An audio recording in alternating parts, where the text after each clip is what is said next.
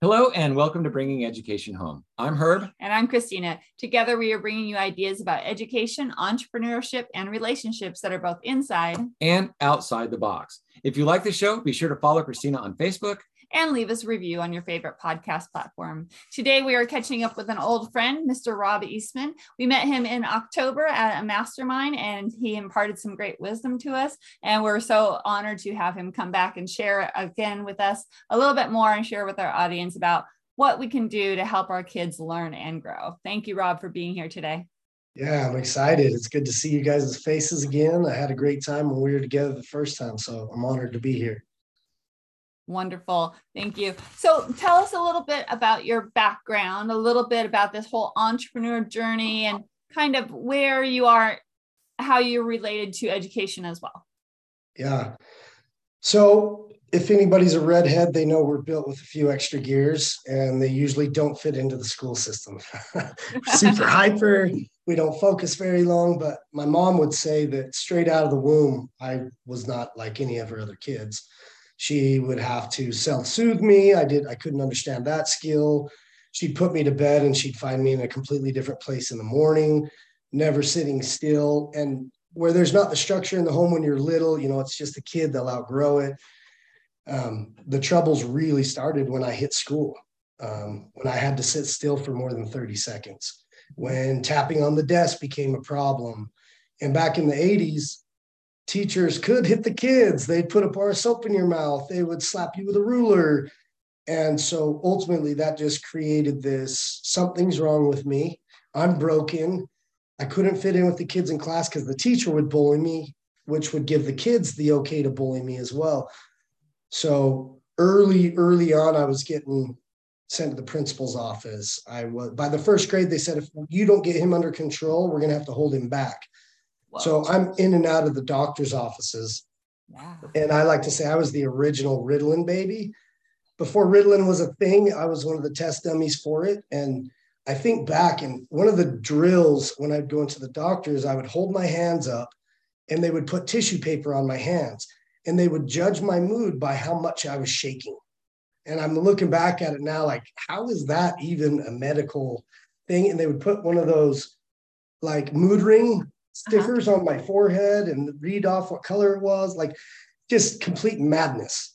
Wow. And so by the by the second or third grade, it got to the point where I I didn't learn like everybody else. The absorbing what you were saying, I'm a hands-on guy. I needed to use my hands, I needed to solve puzzles, mm-hmm. and they don't do it that way. Wow. It's like here's your direction, read the instruction, like reading comprehension, probably still now is like I don't know, maybe like a seventh grader. Like I don't learn that way. If I open a box that has instructions, the instructions go on the corner. I visualize what's in front of me and I put it together. So by the third you know, grade, left over, you look, you maybe look at the instructions like, what is this thing? But yeah, I get it. Yeah. So by the third grade, it had gotten so bad that I had started developing my first suicidal thoughts. And I knew that most of my trauma was coming from going to school, sitting in a classroom that I knew I couldn't sit still, that the kids were going to make fun of me, all these different things because I was different. Right. Which in at that age you feel broken. Mm-hmm. And you start developing insecurities. And so I like to say I became the Swiss Army knife. I was whatever you needed me to be. Okay. If this kid like if this bully liked erasers that were cool to put on his pencil, I'd make my mom buy me some so I could bring him, give him some erasers and so that he would be my friend. And if this kid liked like i was good at soccer or whatever like i just kind of became a chameleon and i could be whatever you needed me to be. Right. And and hearing that come out of my mouth I, I guess that's ultimately where my entrepreneurship came from. Mm-hmm. i just adapted. I was able to make friends not keep them but I could make friends and I could manipulate my teachers and get on their good side and know that I was this cute little redhead and I sucked at math and they'd pass me off because I was kind to her. You know, all these different things of uh, personal relationship and things like that. And it really, really affected me. So my ears stuck out and people would bully me. And it's right when Dumbo came out. Uh-huh. They would call me Dumbo and all these things. And oh. when you're little, all you want to do is fit in and it just wasn't working. And so it was the summer between sixth and seventh grade. My we had an incident with an adult who was making fun of my ears, and they're like, "Oh my gosh, maybe he was telling the truth the whole time." So I went and got surgery so that I could go into seventh grade looking and feeling better. But by that time, I it had been the damage had been done. It didn't matter what you did to the outside; I was still rotting inside. Right, the inside, the trauma, yeah. Yeah, and again, the only time that I would really focus was during sports seasons because that was my only outlet. Mm-hmm. My dad was an entrepreneur. He owned. He started out with maybe you guys would remember these brands: Eagle, Renault. Um, uh-huh. And then we got into Jeep, Chrysler, Plymouth. So I'm seeing him creating all of these things. And then I'm going to school learning about how to be an employee or like fitting in a box, being a worker bee. And I never felt whole that way. Same with religion for me. It just seemed like a long list of things that I couldn't do perfectly. So it just created more shame and doubt. Like, and it just got to this point where eventually I got into drugs and alcohol. Um, I tried to commit suicide multiple times before the ninth grade. Oh, wow. And I didn't know I grew up without grandparents. And one day when I when I used a gun to try and commit suicide, I played Russian roulette and I ended up pulling the trigger twice. And the cops came and got me, took me home, and my dad, that was the first time my dad had let me know that his dad drove his truck off of a bridge and that his mother committed suicide. And that if I were to do that, he doesn't know what he would do. He might end up ending his life. Mm-hmm. So in our religion, suicide was a no-no, drugs and alcohol were a no-no, but the emotional pain, you know, we didn't talk about our feelings. Men didn't learn how to do that. And I was a little boy and it just came down to the point where I couldn't handle it anymore and I was introduced to weed, and that took the pain away. Yeah. And the one thing that they don't tell you is that a little bit of weed now means a lot of bit of weed later to get the same result. And you know, you can fast forward 15, 20 years of just I just adding more and more and more. But once I got out of school and I went to I, I went up to Utah State for school, and I sat in this massive room with probably 350 students in a lecture hall. And I remember I raised my hand and the teacher looked up and he said, If you can't keep up, you do not belong in my class. And again, as a freaking college student, everybody's laughing. I packed my bag, I stood up and I walked out.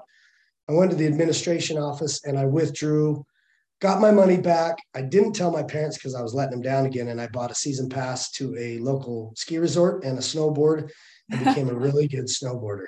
Really good. but as I got out, yeah. as I got out and into the real world, it became very evident very quickly that I was not an employee. Yeah. My ideas didn't match. I could do things better than other people. The way they were doing them was like six extra steps. I could whittle them down, but the manager does not like to hear. They do not like that at all. No. No. So to have these ideas, I was talking to my dad, and and this is shortly after I've gotten I got into recovery, and he he just flat out said, he's like, "You're a shitty employee. You need to find a way to make your own money." Yeah. And so we developed a what what I needed was a recovery plan, and he didn't know anything about recovery, but he did know about business. So we set some goals that had to do with interpersonal and also developing my skills. And one thing I found coming out of rehab was I was still really good at athletics. Mm-hmm. And then the first nine months of sobriety, my wife left me, the bank took everything I owned, and my dad died. Oh boy. And it was like the biggest slap in the face. Mm-hmm. And I found that I needed the beautiful wife to make me feel good. Mm-hmm. I needed the big truck and the big house to make me look good. And I needed my dad to pay for those things when I couldn't. And it was like God's like, yoink, yoink, yoink, it's time to walk on your own two feet. So it really made me sit back. And at that time, I couldn't afford a therapist. So I went and got a Pell Grant from the government. I went back to school, which I hated. But when I sat with the counselors, they're like, you need to test into math, English, science to see where you're at. And I'm like, that's not why I'm here. I'm like, I only want to take psychology. Right. And they're like pushing me to take these classes. And, and they're like, well, why are you here? I'm like, I want to know why I'm so messed up. Mm-hmm. And they're like, well, okay, we wouldn't recommend it, but go ahead. So I took two psychology classes. Mm-hmm. And as I'm sitting there in the class, I felt like they were talking about me. Everything in that book was like, dude, I'm looking around the room like, is he reading my bio?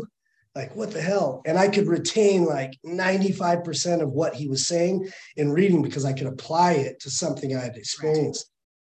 So as I went through it, I started going home, taking what I learned in psychology and applying it to coaching people for free at the park, but using fitness as a way to teach people how to do hard things and applying the psychology like you would with a therapist, except we were taking action Yeah.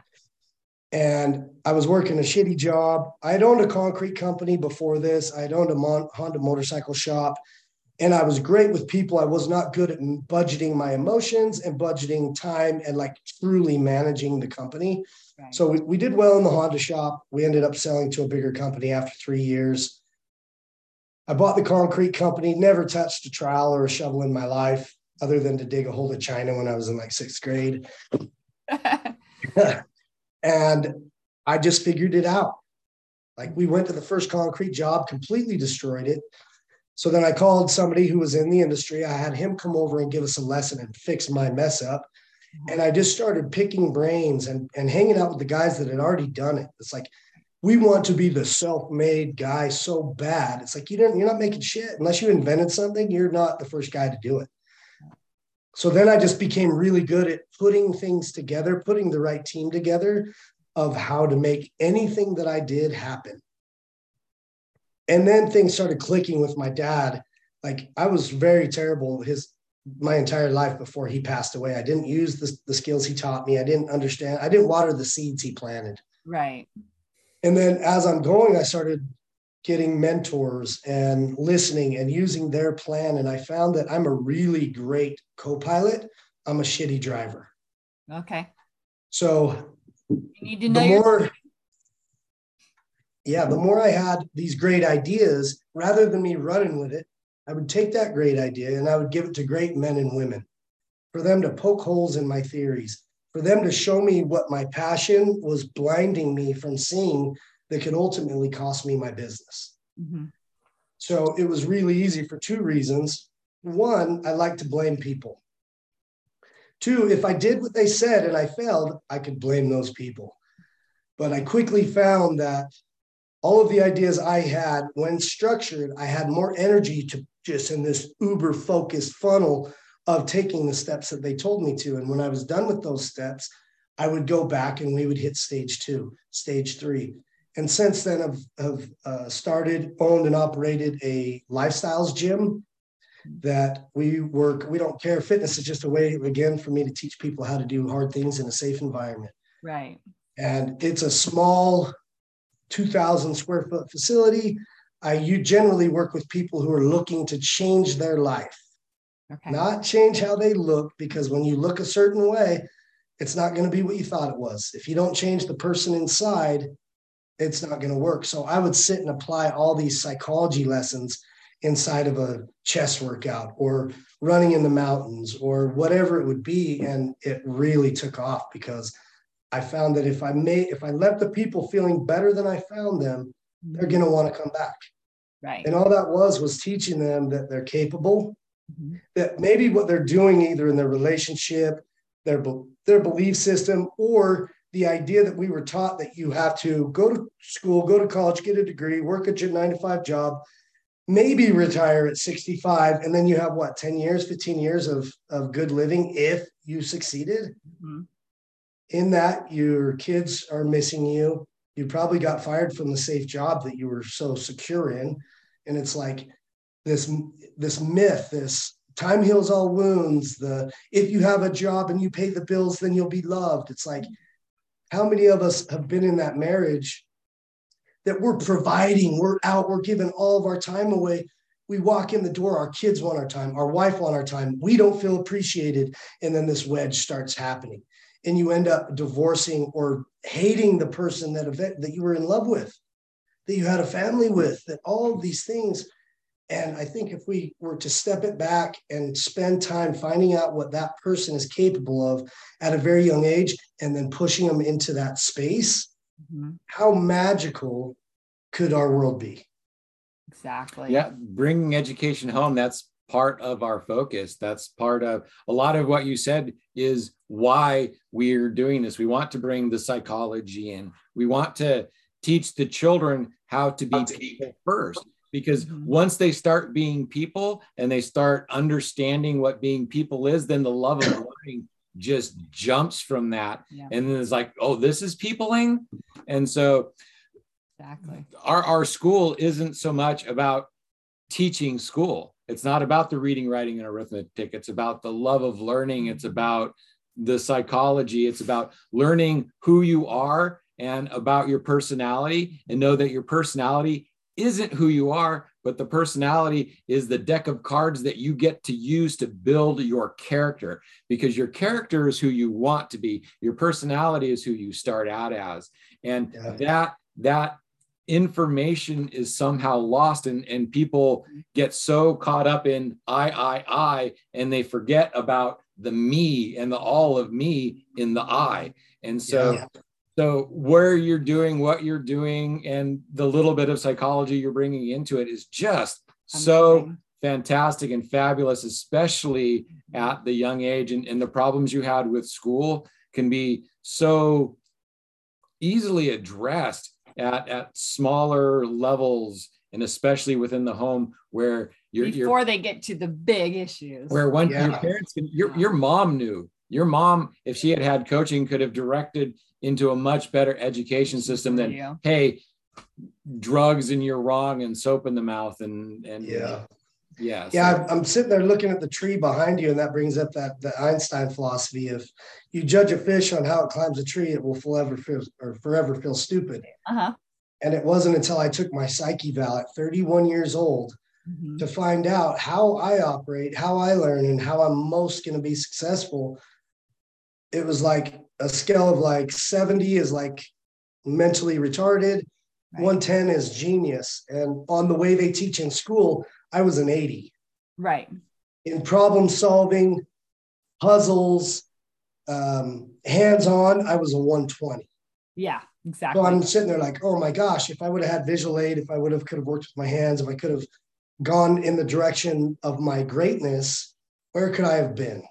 Exactly. But her, her little brother um yeah He's not great with reading not not book smart at all nope. but give him a truck driver tap try, tie stuff down hands on planning that, the route to make sure he hits all the that, spots at the right that time that man is so competent at work and being there mm-hmm. that he is so intelligent at that that if if he had been oh you're dumb because of this the stuff in school that would have just been devastating because this man is so incredible yeah. competent and smart but there is no there, there is no book there for him mm-hmm. yeah so that that kind of brings me around to why i do what i do on the service side and working yes. with youth and families so i was married and she had a son and he played baseball uh-huh. and we went to it at this time i was a cage fighter and so it's pretty intense and so we go to his go to his baseball game and he had a double header which is going to be like a four hour sit on a thing in hopes that he might get up to bat in hopes that he might get a catch and i finally pulled him over at the end i'm like buddy I love you. I want you to thrive. Like, let's pick a different sport. I will coach. I will do whatever necessary. Uh-huh. And he thought about it. And of course, kids want to be on a team. And he's been on this team for like five years. And this new dad comes in and is trying to change things. And his um, his dad wrestled. And so he's like, Well, what about wrestling? I was like, Game on, let's do that. So I went to the school for wrestling practice and showed up and I was just going to volunteer my time. And Mm-hmm. I was turned down by the coach. He's like, you can't be around these kids. You got to have a background check and you got to get your fingerprints and all that. And I was like, oh, no big deal. I was like four years sober at the time. Yeah. And I go in and pay the fee and get my fingerprints done. And you're you'll hear back in the window of two weeks. And I heard back the next day and it said, thanks, but no thanks. Your background is like, we can't have you around kids. Yeah. And I've been clean and working on myself for four years. And I had forgot about all my charges.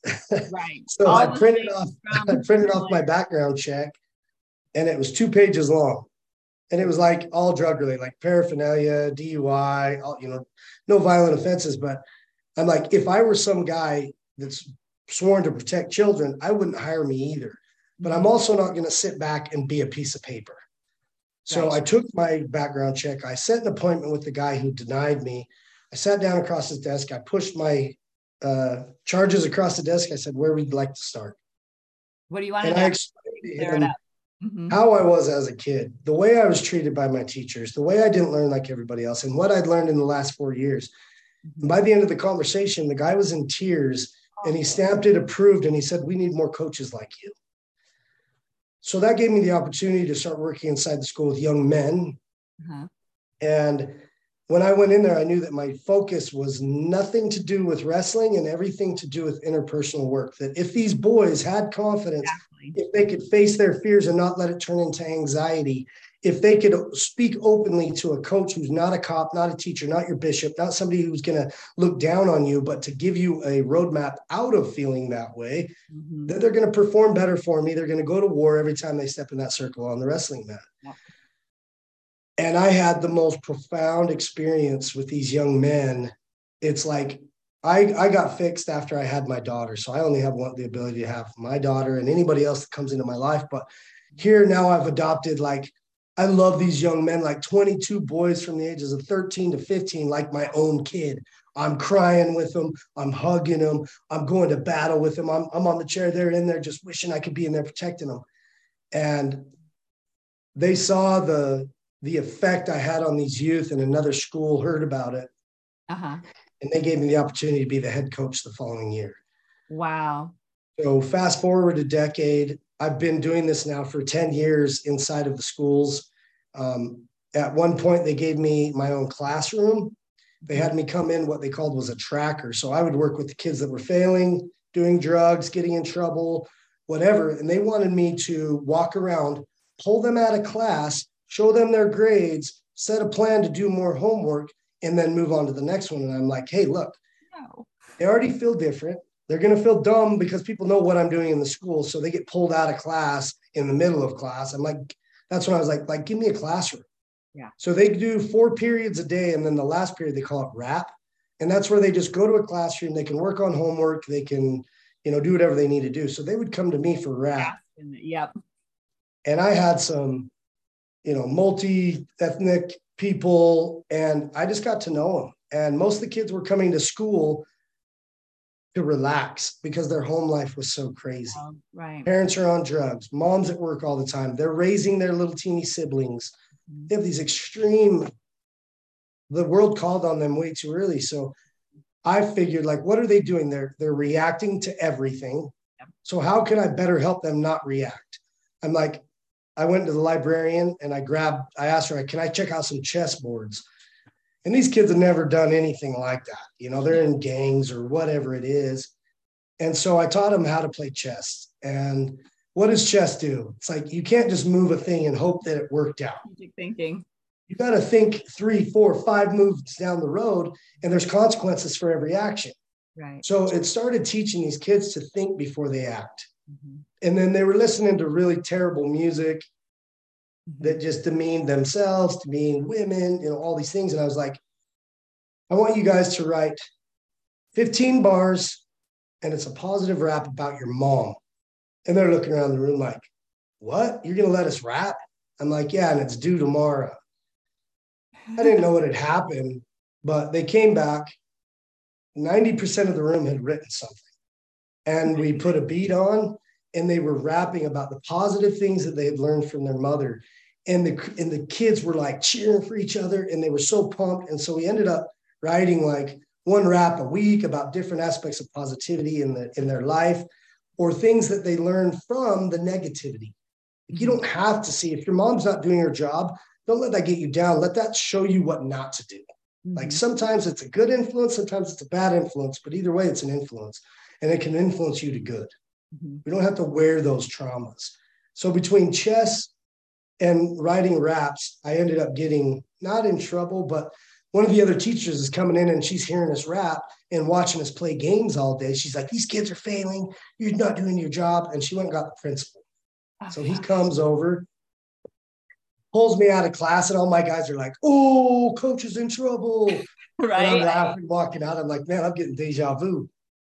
And I go out there and he's like, Hey, I heard you guys are playing games and not doing much homework. And and I shared that same thing. I'm like, principal, what what are these kids' biggest mistakes? They act out in class, mm-hmm. they make bad decisions. And I just went through the list of reasons why they're in there. And I shared a little bit about their background, which most teachers can't get into that because parents are too like, you don't talk to my kid about personal stuff. You teach them math, that's all you are. Mm-hmm. So maybe I crossed some boundaries. It was worth it. But I shared with him, like, what does chess teach you? He's like, to think in advance, to, to play the tape to the end. Right. Okay. How does getting in tune with these kids, if they like rap, that getting them to write positive things, you're not going to get them to write a poem. You're not going to get them to write in their journal, mm-hmm. but it's the same damn thing. I found what they liked. I had them get good at it. And now we're doing that. And he's like, I like what you're doing. Keep doing it. And so he kind of gave me the, the green light to start doing some different things. And, and I was studying this guy out of Australia. He's a principal, he was in prison, and he did something with the kids that he guaranteed them no homework. they worked hard and they focused in class and were getting X amount of grades that they would not be, they would not have to do uh, homework. And he had this amazing relationship with like a thousand kids that looked at him like a father. I'm like, you know what? I'm going to go present this to my principal. Right. Because the kids are sleeping in class. They're they're not putting in the work. Like you got to be there. You might as well do something while you're there. Mm-hmm. Is kind of how I pitched it to the kids. But I went to the principal. I said, hey, I want you to come in and I want you to sit on these desks with these kids. And I want you to look them in the eye and say, if you kids put in effort while you're at school, I will tell your teachers that you are free from homework. And yeah, he's like, he was a straight laced Utah guy. And he's like, man, I might, you know, I, I might lose my job if I do this. I'm like, let's just try it for one, once, one term. Yeah. And he's like, all right, comes in. And these kids are like five, six, seven Fs. Like they weren't, they weren't going to pass regardless. Doing what we had been doing. Mm-hmm. And he came in and he's trying to be cool. He takes his tie off and unbuttons his shirt. Like right. it was so clean cut and nerdy that it, it trying to make the connection. Yeah. And he looked him in their eyes. And, and my, I talked to the kids about it. I said, Will you promise me if he comes in here and tells you guys that, that you don't have to do homework, that you will promise me that you will work your ass off in class? And they yeah. promised up and down. They're like, We'll do anything, coach. And uh, he came in, he sat down, and he did that. And let me get emotional. Yeah. So it's day, it's grade, the day for grades. Yeah. And I'm coming in and I look at the principal across the corridor all the kids are going to class and he has this look on his face. And i just knew instantly that it worked. Uh-huh. And he brought me their grades and not one of them had a failing grade. Nice. They all it was maybe a d minus uh-huh. but they found that if they applied themselves if they budgeted their time that they had somebody that believed in them mm-hmm. that they would put in the work. Right. And so finding that I'm taking these kids that nobody else wants, that they can't stand there, they're in, in school suspension all the time. Showed them a little love, found out a little bit about who they were as human beings, and helped them learn that way yeah. that their entire world can change. And that was probably seven years ago. I've sent probably five off to the military, another five to missions for their church. Half of them are in college. There might be maybe 5% that didn't make it out. Right. That's compared right. to 100% if you don't give them a freaking shoe up and a hug and let them know that it doesn't have to be society's way. Yeah. That if they put in the work, they follow their passion and they're doing good, that anything is possible. Mm-hmm. Exactly. Like, as I do this, I'm just like, man, I wish I would have had a me when I was going to school. I wish I would have had somebody look me in the eye and be like, you know what, this shit isn't going to matter you're a good person and you take care of people and you take care of your relationship, that things are going to work out. Mm-hmm. And so I've really developed that now in a better skill of I go in and I coach teachers. Good. I present at the school and then we break out into breakout sessions with the students and we have I have a packet that I've, like a curriculum that I've come up with that teaches them how to express themselves. Mm-hmm. Rather than depressed, anxious, sad, this, it's like I'm feeling vulnerable. I'm feeling taken advantage of. I'm feeling embarrassed. Like these words that they don't know how to use. So if they can't communicate how they feel, Right. Then they feel dumb. They can't use the big words. So we just teach them it's okay to feel. It's okay. Like, what masks do you use to get through your day? Mhm. It's, we just made it so easy that they can just circle. It's like, Right. I'm the funny guy. I'm shy. I hide in the corner. I'm the jock. I'm the smart kid. I'm the, because they're all masks. And if they don't take those off at some point and learn to just be their true, authentic self, Mhm. then they're going to grow up to be addicts, to be in tor- terrible marriages, to end up wanting to end their lives for decades. And I, I can't live that way because I have some tools and I want to share them with the world. And if I'm not willing to be vulnerable, if I'm not willing to share that, who the hell is? Exactly. So one of the things that I'm thinking is because a lot of our podcast is for helping parents kind of find some tips, tricks, things that will help them help their kids at home as well as through the school system. If you were to have a parent come up to you and say, "My kid is one of these," what could be three things that they could go do or look at to maybe help them help their kids at home? So this is my favorite part. Our kids are simply mirrors of ourselves. Mhm. I always tell the parents, go take a hard look in the mirror. Are you presenting perfection in the home? Were you perfect? Did you get straight A's? Did you love yourself your entire life? Uh-huh. Bullshit. Go get vulnerable with your kid. Go let them know that it's going to be okay. Go let them know that their 100% is going to change on a daily basis. Go give them a break. Sit in their pain with them. Don't give them a pill. Give them, sit down and be like, what are you experiencing right now? What created that experience? Were you bullied at school? How can we combat that? It's like people, parents want to pay me $20,000 to work with their kid. I'm like, okay, let's do a consult. And half the time I'm like, I'm going to take the 20, but I'm going to work with you. It's not the Right. kid. Uh-huh. Yeah. created So the trauma. You've allowed them to feel less than, or you've babied them when they throw their tantrums and you've allowed it to go on. And now that's a very developed skill they have. Mhm. Like hold them accountable. Babies cry because they can't talk. If they can start to communicate and you don't use communications, they're still going to cry for things.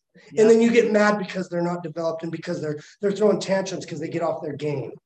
It's like you allowed it. He's 13. Right. At some point, you should have said, Hey, buddy, what are you feeling? Mhm. Take the time to sit with your kid. It's not math, it's not science, it's not English. It's something burning and boiling inside that doesn't feel comfortable to them. They know something's wrong, they don't know what, and you keep telling them, like, you didn't get up on time. It's like you didn't teach me how to get up on time. You didn't make me go to bed on time until I was 13, 15. Yeah. It's like, teach me the skills. Let me know that you're not perfect. Let me know I can come to you with anything and not get shunned or shamed. Yeah. I love it. That is awesome. Shit. uh, I, I wish we had had someone like you growing up too. As and, well. and yeah. you know your story growing up um, is very similar to mine um, not not i wasn't quite as athletic i, I fit in a little easier um, the way i was bullied i went inside and shut down instead of acting out so um, So, isolation. Yeah. Yeah. Alone in a room full of people. Like, how many of us do that? How many of you feel alone in a relationship? You're laying in bed feeling damn just alone, not appreciated. And then what do you think that tells your kids? Yeah. You Right. never touch your wife. You guys argue all the time and you're telling them about we're in love. Okay, so that's what love looks like. Got it. Right. Exactly. They see everything. It's Yeah. about cleaning. Adults need to clean out their closet. They need to get the update, not the kids. Technology is not going away. Yeah. Like, we got to stop. bringing education home our school it looks like we're talking about kids when we start talking about our education platform how we're Right. going to work with the kids how we're going to do this what we do has very little to do with the, the, parent kids coaching around We- all we- of that. W- w- one parent Yep. one client it's like we're teaching them the very very basics of of scheduling at home of Mm-hmm. when your kids get home let them play for 45 minutes then do the homework then do this then it's just really simple basic how to live life and it makes such a drastic impact because these are skills that Yeah. just aren't being taught the the family structure is kind of breaking down so the grandparents who had this aren't necessarily in the Mhm. home so Yeah. this this this information that is just so vital to again being alive and being human is Mhm. the stuff that's so missing in our world right Exactly. now. So so yeah, we're coaching the parents and the kids are getting the benefit of that and it looks like they're being educated, but what we're really doing is fixing the family through the parents. Yeah. So I worked with adults originally, and I got sick of putting band aids on people that weren't willing to do the work or old um, life skills that maybe worked for our great grandfather, but we're not pioneers anymore. We have other options. So, them to let go of those old ideals to make rooms for new ones, I was like, I'm doing good with adults, but I want to work on prevention. So I went to the youth and I was working on prevention, but then they'd go home and get re-indoctrinated with the bullshit their parents were doing. So I was like, now I have a company called the Village Effect, right? good. It takes everybody's got to continuously grow or nothing's going to change. Right. Exactly. I'm going to be breaking up families by creating these little life ninjas that are going to see their parents are full of shit. And then that creates a problem. It's like, I don't want that. I want people to grow together, but that starts with vulnerability, letting go of old things that are no longer working. Mhm. And that's coping skills. That's like drugs and alcohol. It saved my life. I would have killed myself in my teens if I didn't find that. But I should have put that down at some point because it almost took my life in the end. Mhm. Exactly. So being shy, maybe it saved you in elementary school, maybe it saved you in junior high, but as an adult, it's not going to work. You have to interview, you have to go and present to corporate people, you have to sell cars, you have to do like Not you as a have business to continuously. I like like snakes, you got to shed your skin. Yeah, exactly. Like if you talk to me in a year and we're having the same conversation, smack me in my face. I haven't grown and outgrown some of my beliefs, even that I have now. Mhm. There's always holes that we can keep plugging in. You got to be willing to look at yourself and share your fails and the solution with those around you. That's not just your family. That's coworkers, that's neighborhood people sharing in your churches. Like it's cool to get up and hear somebody that's so successful and done everything right. I don't connect with those people. I get up there with somebody who tells me like, um, oh, what was his name that spoke right before me? The kid with autism. Oh, Oh, Tucker. Tucker, Tucker Bearden. Dude, right. hearing his story and then seeing him present is just like, Yeah. like if he can do it, I can do it. Right. Right. And so that's what gives me hope. And I think most people that are going to identify with us, they've had some struggles. They don't want to hear about perfection. They want to hear about some serious darkness and what steps they took to get out.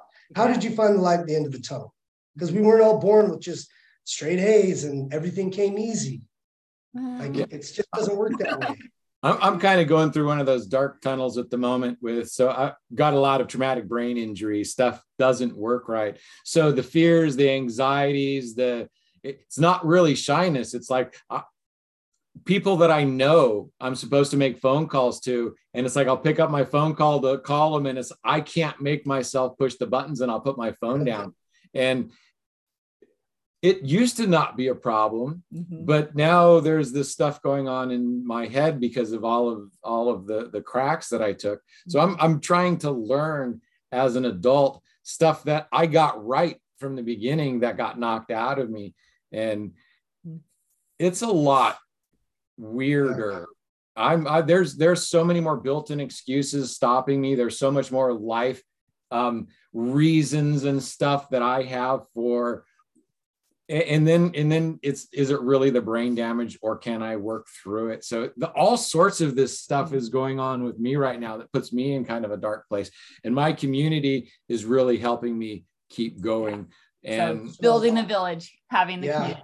So one thing I did before my speeches or presentations or going into a job interview, I would start with, "Hey, I'm a recovering addict. I had a traumatic brain injury. I don't remember some things sometimes, and I get really anxious. All right, let's go." And they would just start laughing, and it would break the ice. And then I I had already like spilled my dirt, and then okay, and we're good. I didn't want to fake it anymore. Right. And when people did that, I- it was just instant identification. People, they just started listening. They're like, I identify with 90% of what he just said. Let's go.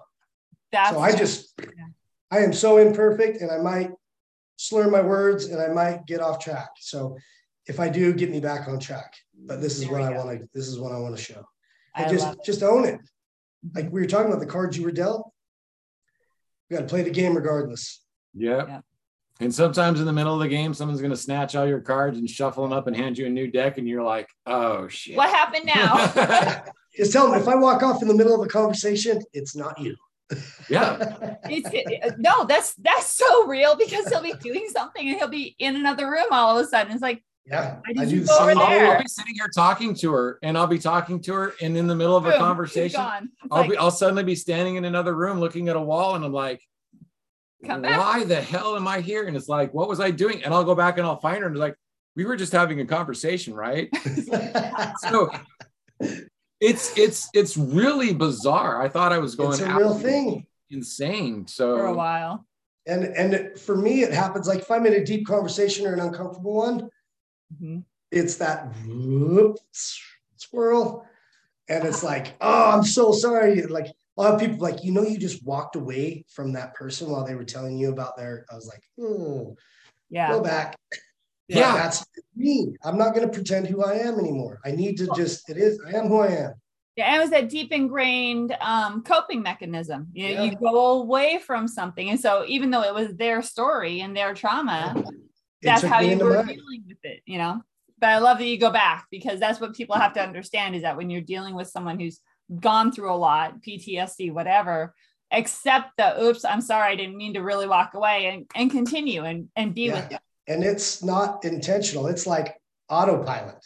Yeah, yeah, Like I don't mindfully do that. I'm just like, I call I call it bouncing off of walls because I'll be doing something, and then I'll be somewhere else in my house looking at a wall like, what? What? then coming back again.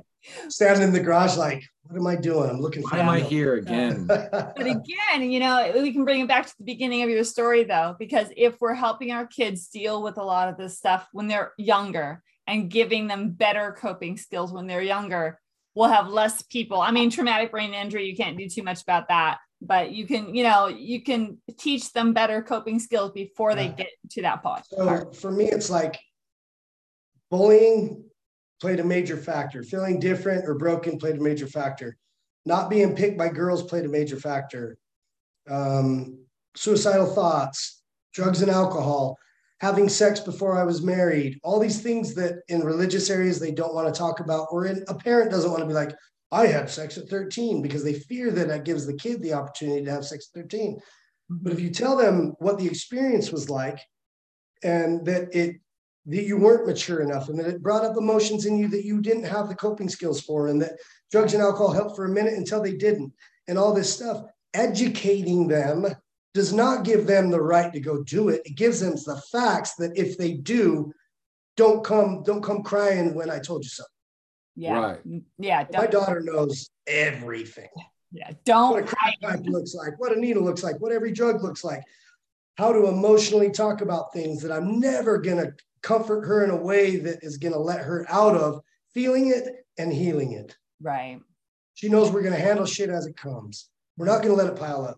Let her know she does gets way better grades than me. I don't care what your grades are. I care that you put your effort in.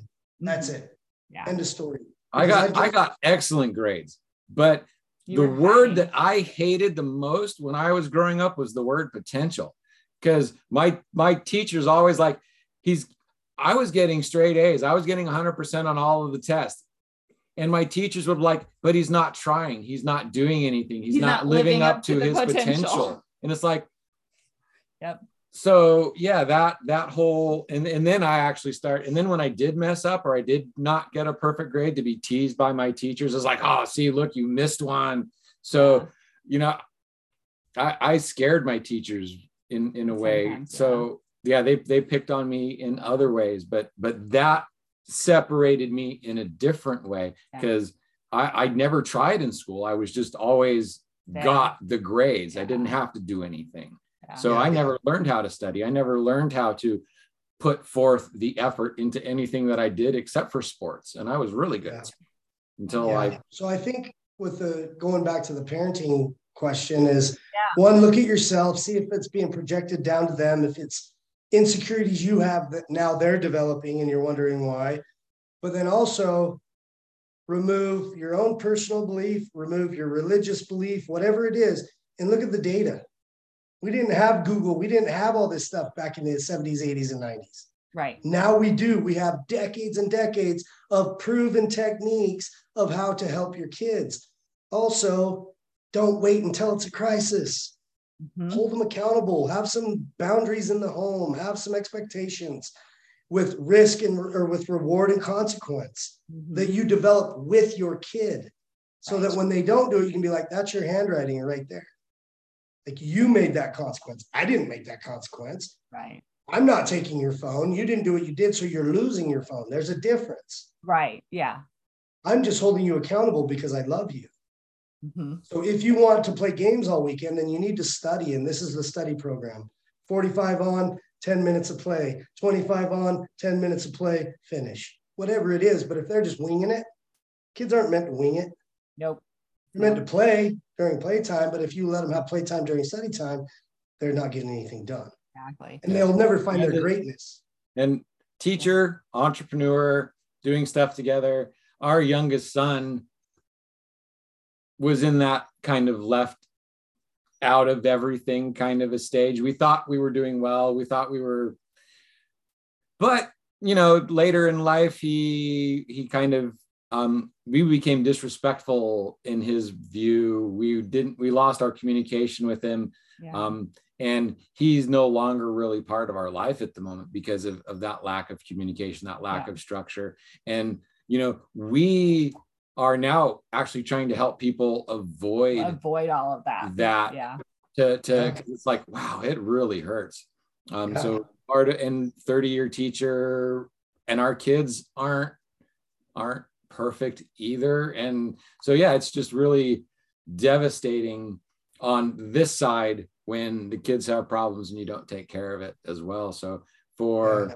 for the parental side you know keeping your kids there's and I think there's a authoritarian where you're dominant and you're just telling them what they're doing wrong all the time and super strict like that.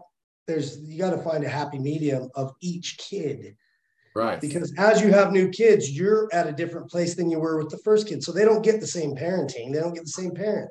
Right. So it's important that you learn their love languages, their body language, and how to operate the same lesson but mm-hmm. taught differently. Yeah.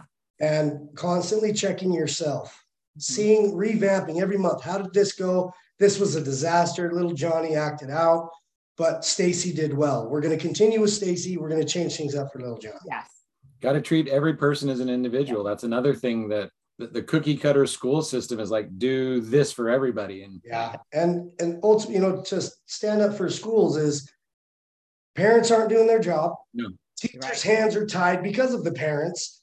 So uh-huh. it's like we can't even teach. And every kid has anxiety and depression. So they're putting out fires all day long and they're not getting to the curriculum, which they're they are paid by their performance. And if I have to help six people walk talk them off of an anxiety attack, I'm not getting my job done. And all these other kids are losing out. Yep. So one thing we teach them is to identify mental health issues early on so they can refer them out of class to get the help they need to thrive. And help the parents also see and get get everybody on the same playing field. And if your kid needs extra help they need to go to a specialized school or they need to be in special classes. But parents are like i don't want my kid in resource. He, he's going to feel different. It's like he is in resource. He needs resource. Yeah. Yeah. you need to be you need to be realistic with what's going on stop And thinking don't get mad at the teacher. like and start start thinking about what it feels, like and how like to be and how human to fix it. Yep. because it's Yeah. like because looks if you're just doing stuff based on looks your life is going to just be falling apart Yeah. And it's like, don't get mad at the teacher who has to spend eight hours with a hundred different kids that are disrespectful when you're not even getting respected in your own home. Right. Like it starts in the home. I don't care what anybody says. You have the opportunity to set a parameter of how you're going to act, what we're going to stand for. This is the game plan to do so. And you do that when you're not in the home. If you go to and disrespect a teacher or you're causing problems in class or whatever else, we have some things we need to do at home. Yeah. yes It's not like the teacher didn't give him blah, blah, blah, blah, blah. It's like, what did you give him? Right. You have all summer, you have hours at night, you have weekends, you raise them up out the womb. Yep. And this stuff starts at like two. Exactly. we one of one Yes. of one of Christina's last years in building with a teacher as a teacher, there was a, a kindergartner that started swearing at the teacher. At the kindergarten At teacher. The kindergarten, the kindergartner was swearing at the teacher. And when they brought the mom in, the mom was like, Well, what did you do to my kid to make him swear at you? Yeah. Yeah, those are just like, blinders and a lot of parents suck at parenting and they need to bring in a maid or a nanny. Like you don't have to be good at that. If you're not a good stay-at-home mom, go get a job so that the time you are excited to see your kid, you don't get burned out from them all day long. Yeah. Like it's okay. And- Parenting doesn't mean taking care of, it means preparing. And that might mean bringing in some other people who can prepare them a little better. That's what I was just going to say. You know, we, we get business coaches, we get life coaches.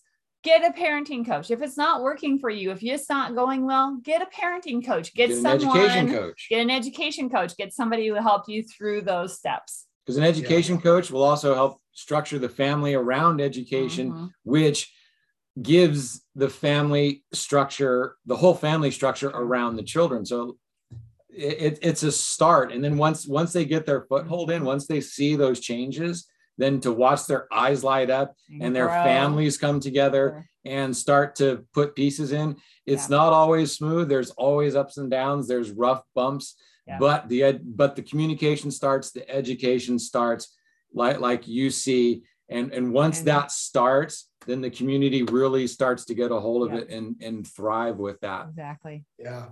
And yeah, I just that's that's a major thing is I don't care what it is.